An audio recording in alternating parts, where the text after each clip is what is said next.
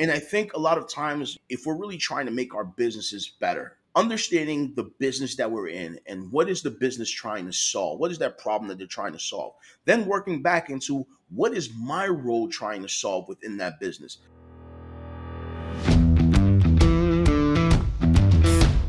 Technology is transforming how we think, how we lead, and how we win.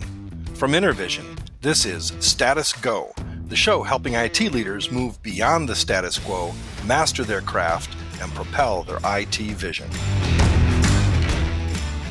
Hello, and welcome to Status Go. I'm your host, Jeff Tunn. Megan Schaefer, our amazing executive producer, and I are always on the lookout for interesting guests and topics to help you break out of the status quo. Today, we are going to mix together the Chicago Bears, the Philadelphia Eagles, a police detective, the Merrill Lynch call center, and we're going to add an oatmeal raisin cookie or two, baked for seven or eight years, and we will end up with an amazing story, some terrific insights into approaching I T, and our guest, Cornelius George. Cornelius, or Corn, as his friends call him, is the co-founder and C E O of Chuck Lab, a startup that is helping police solve and prevent crime by utilizing untapped data.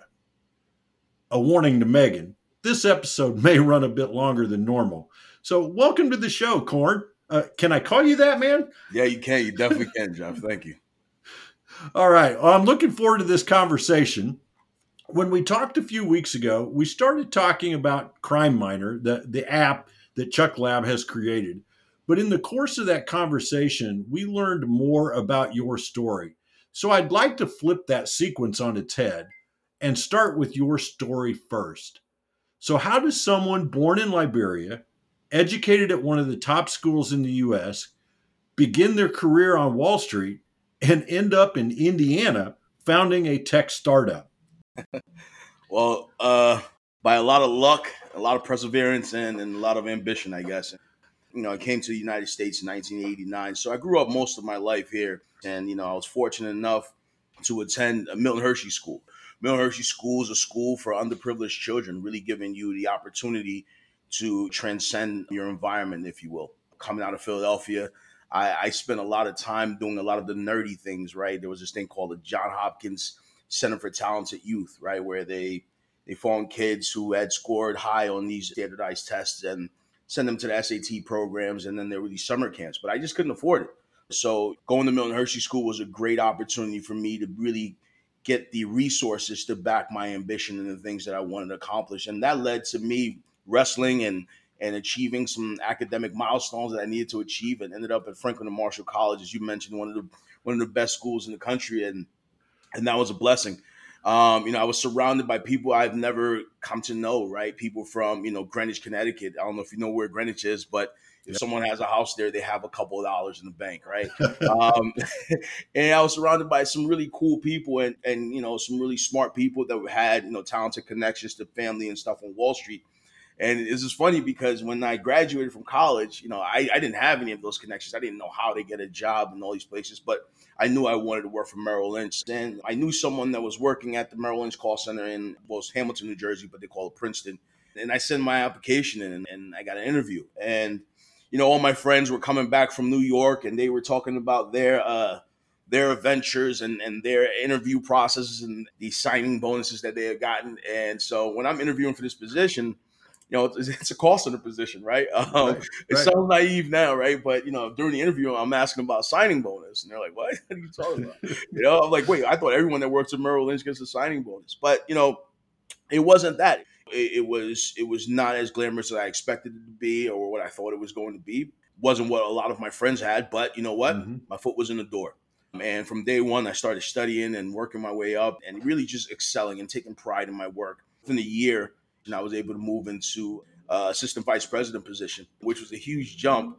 The funny part about that is one of my bosses actually interviewed for the job that I ended up getting. Oh, wow.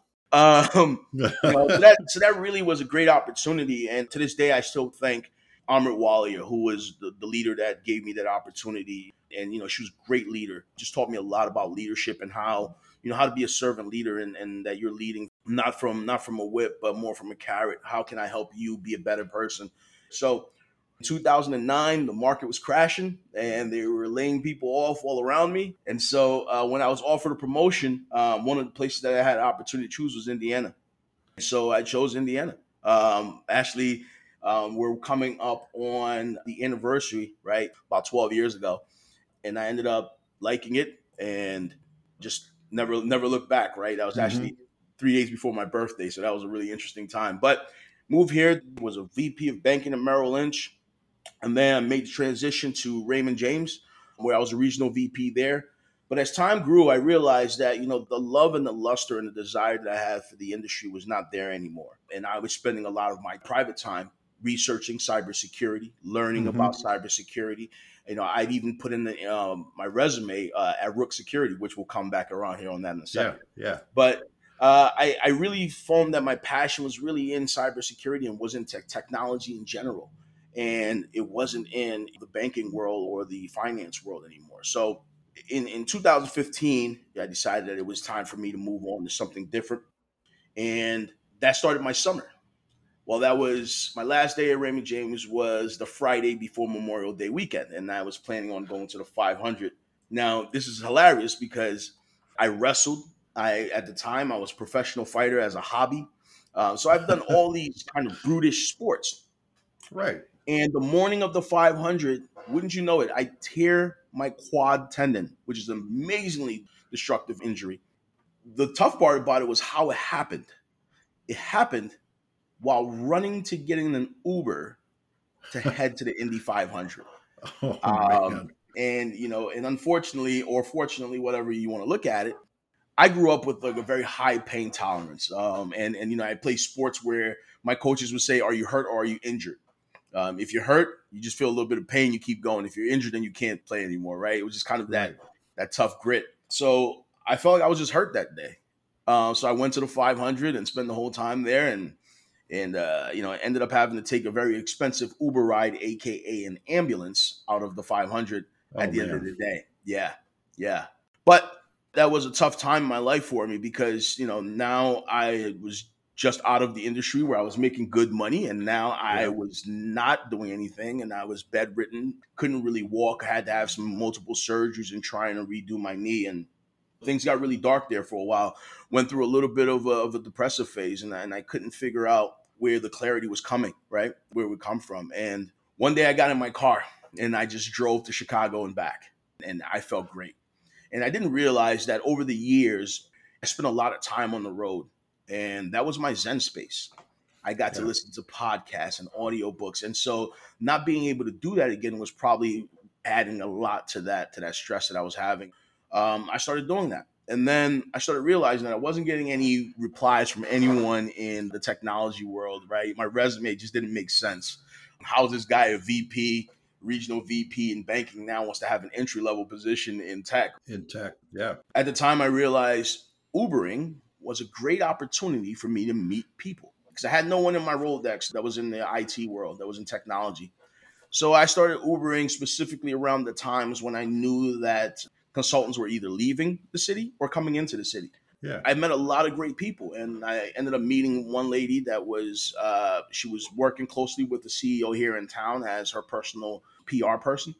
And we talked about this podcast that I listened to, and, and she really enjoyed the podcast. And she told me about, and I told her my story, and she mentioned to me about TechPoint. And that TechPoint had this sales boot camp that was specifically designed for people changing careers. So I was right on that. I hopped on the website, and, you know, quickly, um, I, I know you know the, the boot camp very well. Your son Absolutely. was part of the organization as well, future grad alumni as well. I sent my resume in and didn't hear back from them for a while. And I actually didn't know what was going on. So I actually went to the office one morning uh, with my daughter, she was a baby at the time, on my like, little baby harness. And, and it turns out that for some odd reason, the website was wrong. I was applying earlier than it was even, it wasn't supposed to be up. So I applied wow. too early, but got into that program. And, you know, one of the things I asked about early was, can I get a job at Rook Security? Would that be okay? And Rook Security was not part of the cohort at the time. And they were like, sure, I guess. All right. But I, I knew I wanted to work for Rook Security since I read an article about some of the cool things that they were doing. And I went through that program, did the best I could do, and, and really tried to shine. Luckily, I caught the eye of a guy named Jim Brown and made an introduction to the C E O of Rook Security. And after that first meeting, he was like, you know, J J Thompson was like, you know, if I made you an offer right now, would you accept it? And I took that offer, right? I was like, yeah. Yeah, nothing. yeah, yeah. Yeah, you, you'd wanted the job for, for several years by then. Yeah, yeah. Yeah, yeah so I'm going to take it.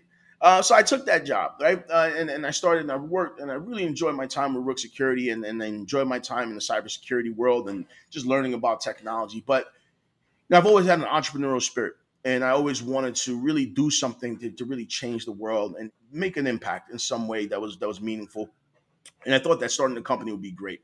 But I didn't just want to just start a company. Um, I've been through, you know, so many trials and tribulations and I learned a lot about what I really wanted, right? And, you know, to say sometimes, you know, when you go deep into that abyss kind of thing, you really find out mm-hmm. who you really are, right? Yeah, um, yeah. And, and so I just kept learning about all different types of technology. Now I had an excuse to just learn about A I and, and machine learning and, you know, cybersecurity and cryptocurrency and, you know, blockchain and everything else. I just, I just engulfed it all. And I wanted to start a company that would take some of that knowledge and put that to use. But I didn't want to just start with just, I'm going to build a company.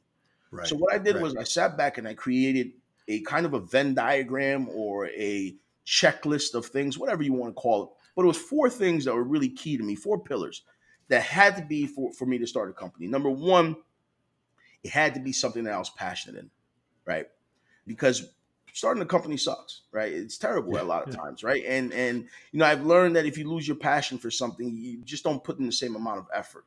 Uh, number two, it had to be something that changed the world, be it my world, the world at large, the entire globe, something that made an impact, that really changed things, right? And that flows to that Maslow hierarchy of needs and looking for, you know, legacy and those types of things. Mm-hmm. The third thing is it had to be something that was kind of a simple idea when you solved it. Then when you said you're solving this problem, people would say, yeah, that makes sense. Well, why hasn't it been done before? Or why isn't it being done better, right? Something like that, that was yeah, just scalable. Yeah. And then the fourth thing was it had to be a company that could be profitable. Yeah. So you're sitting there at Rook Security. Yeah. And you, you just finished the TechPoint boot camp and you're already thinking at that point that you've got that entrepreneurial spirit. Mm-hmm. You want something more. I love that you sat down and thought about those four keys to, in your mind, a successful startup. But I got to ask you, where do the Bears and the Eagles come into this? Yeah, so that's exactly where it came in. And you're, you're, I mean, you're teeing it up perfectly, right? So with those four pillars, I went out and did something that was absolutely absurd. I just started asking every single person that I could, you know, strangers. I'd be on airplanes. I'd ask people these questions, uh, friends, family, everyone. I just kept asking people, what is something that you wish, what is an issue that you wish someone would solve for you? What is a yeah, problem that yeah. you have someone will solve for you? And some variation of that, right? Because I believe that starting a good company starts first with a problem, right? And so I'd ask people these questions. I'd find things that had three of the four, right? But none of them had it all. And I'm a huge Eagles fan. And one of my buddies is a huge Bears fan. And the Eagles are playing the Bears in, in the uh, N F C Championship game. Uh, a lot of Bears fans are going to be mad about this. Not my problem. Uh, um, So we were going to watch the watch it at either an Eagles bar, which is Hoagies and Hops, or we we're going to go to Fat Dan's, which is a Bears bar. I decided, you know what, I'll go into the Lions Den, if you will, right? Because Eagles fans are just terrible people uh, in general. I mean, we know it. We know it, right? So let's just go to the Bears bar. Um, so we go to the Bear, we go to the Fat Dan's, and his buddy shows up um, before he does. And I met the guy before once, I think before, but never really had a chance to really talk to him. And he we got he got there early. We're talking, and then. Of course, I'm going to ask him this question. Yeah. What's a problem that you have that you wish someone would solve? Now, Jeremy's a detective. And right off the bat, he said, Corn, you know what? I listen to way too many jail phone calls. So it takes way too much time for me to listen to these calls. I can search everything else. I can search all these different databases and search all these things to find these terms and things that I'm looking for. But I can't search a phone call.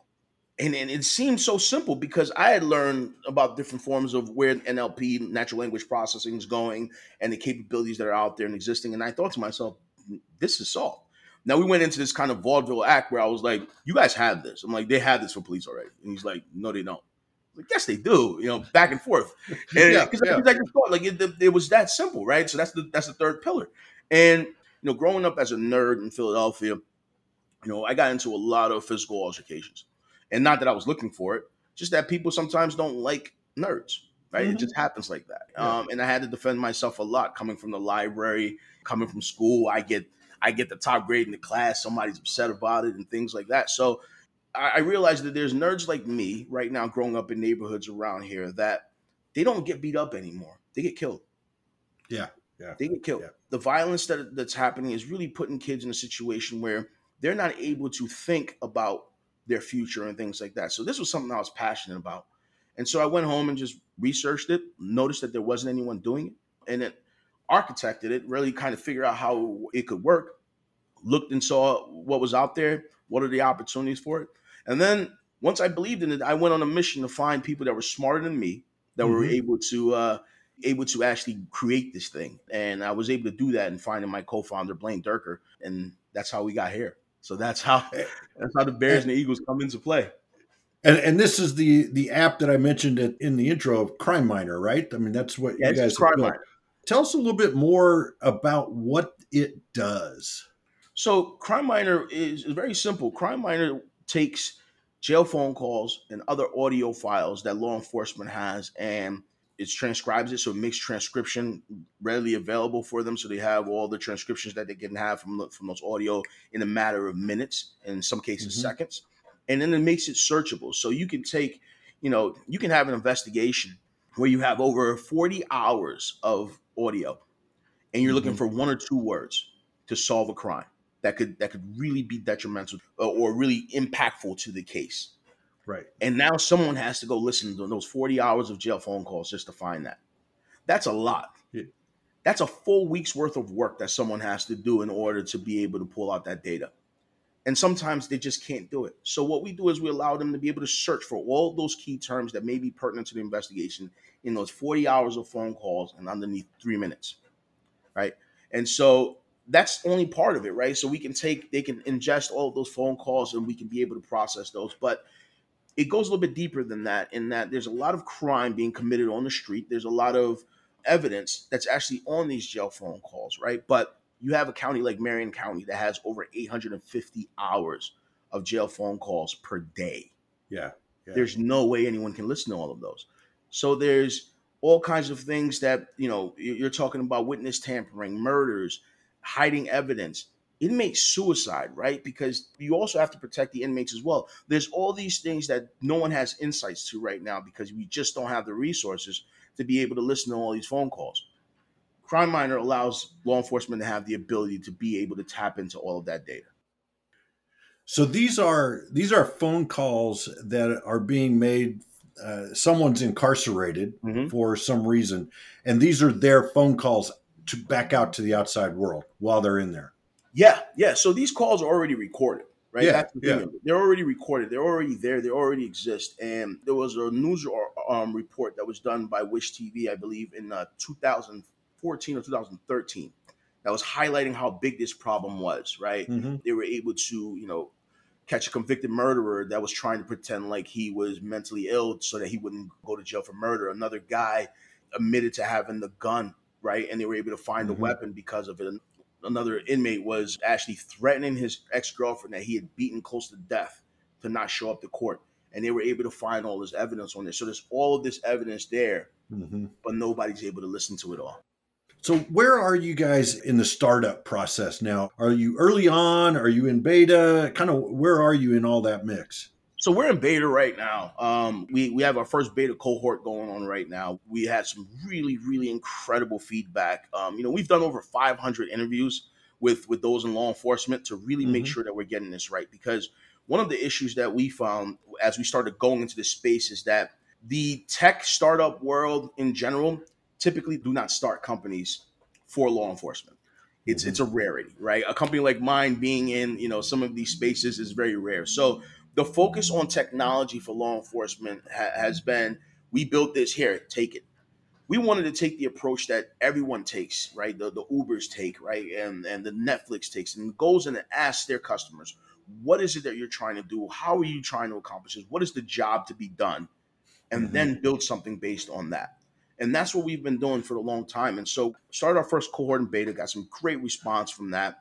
And now we're moving into our second cohort because we feel as if that the more people we get to try this, the more data points we have in making sure that we have the right technology and we, we're doing it properly yeah. um, and doing yeah. it justice when we get to market. And you guys are bootstrapping this, right? You haven't gotten outside investors yet. Yet. We were originally planning on fully bootstrapping, um, you know, but once we went through the G-Beta Accelerator, when we started that G-Beta Accelerator, it became apparent to us very quickly that in order for us to scale, in order for us to really fulfill the mission of making mm-hmm. the world a better place, we needed to grow fast and we needed to do it now. And I needed to become full-time and focus on this full-time. So once I decided to go full-time, we decided, okay, we need to start raising funds. And we're in the fundraising process. We're talking to some great, um, great investors, and hopefully we'll get something closed here soon. I wish you luck on that. I think that would be fantastic. So, so you named your four keys for doing a startup. Passionate. Obviously, you're passionate about this problem, right? Yep. That comes through loud and clear in your story. Uh, it, it has the opportunity to change the world. Absolutely, it has that opportunity. It's fairly simple when you think about it, right? Uh, you're taking phone calls and getting them transcribed through automation, uh, making them searchable. So the fourth one, this pathway to profitability. What's your outlook at this point right now? Uh, without, I, I know you probably don't want to reveal your actual numbers and all that, but kind of what's your outlook on that, Corn? Um, it looks really, really great. Um, you know, because when a comment, this was a comment that was made one time from someone when they looked at our price points, right? They said two to five dollars an hour. I couldn't pay uh-huh. anyone to do that. And so when you look at it from the, from the standpoint of our, our mid-tier, our pro level, it's thirty-six thousand dollars a year, right, for fifteen hundred hours a month. Mm-hmm. You couldn't pay, if you hired four people working twenty-four seven, three sixty-five, which I just found out is actually twenty-four seven, fifty-two. But uh-huh. um, but if you if you hired four people working every day of their lives all day, they wouldn't be able to process as much audio as that is for thirty-six thousand dollars, right? So the value prop is there. And, you know, one of the things that I've always been, you know, keen on is being frugal. Mm-hmm. We don't really spend a lot on those, the things that we shouldn't spend from an overhead perspective. And we keep things fairly lean because we know that we're working with government and we want to keep the price as low as possible because we know that, that those funds are coming out of the community, right? Yeah, yeah. We know that we have something that we can create some profitability. We can keep it low price point. And so it looks really good for us in the future. That's excellent. I love that outlook. And I, and I love the way that you've looked at the pricing on that to make sure, because, hey, I'm a taxpayer too. I want good value for my money, but I also want the problem solved, right? Yeah. So I think that's a that's a great mix. I have no doubt that we have some budding entrepreneurs among our listeners. Uh, we have listeners from across the, really from across the world uh, in tech, not only the tech sector, but corporate I T. And that brings them to mind for this conversation. We have a lot of listeners who are I T professionals and probably will never create a startup. Mm-hmm. And when you and I were talking a couple of weeks ago, you shared some insights that I think would be applicable for our I T pros out there.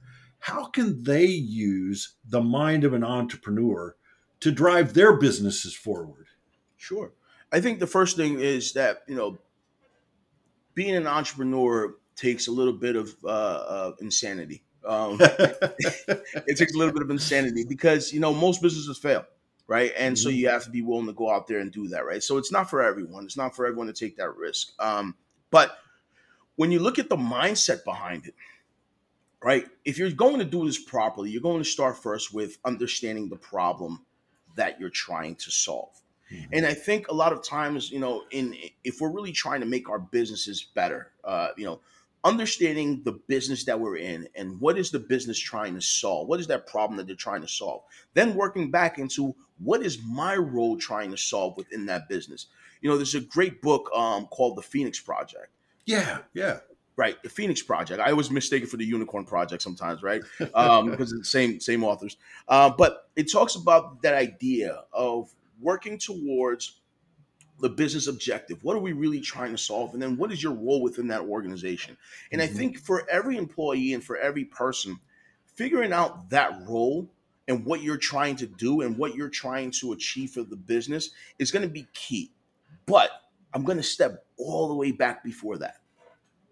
You're probably going to only go through the motions if you are not truly passionate about your job. Yeah. And I think that, you know, some of us, not all of us, have this luxury. And those of us that do have this luxury have to sit back and find out, what is our primary purpose? What is the thing that drives us? What is that fuel within us? And try our best, if we can, to align what we do for a living to that. For me, working for working in cybersecurity didn't feel like working. I mean, I've had, I've had days where I've woken up at four in the morning to talk to people in the U K. Mm-hmm. And didn't stop working until two a.m. in the morning because I was talking to people in Singapore, right? Yeah. And I didn't blink an eye. I may have missed a couple of meals in there because I was passionate about what I was doing. I was enjoying it. I was enjoying what I was doing. And that shows, right? So yeah. I think that's one of the key things that people have to look at is, if you have the ability to do something you're passionate in or do something that you're passionate about, find that. The money will come. Well, it's kind of like your four keys to starting a company: passionate, change the world, simple, and pathway to a salary instead of pathway to profitability, right? I mean, it's yeah. it's really kind of that that same four element. I love that. Corn, one of the things that I have learned about you since, uh, I know we've been connected on, on LinkedIn for a couple of years, but I've really gotten to know you in the last couple of weeks, is you are a person of action. I can't imagine you ever sitting still and uh, taking some time off. You're a man of action. A lot of our listeners also listen to us for that action. It's in our name, Status Go. What are one or two things that you would tell our listeners that they should go do tomorrow because they listened to our conversation today? I think the first thing, I'll go back to it, is that primary purpose.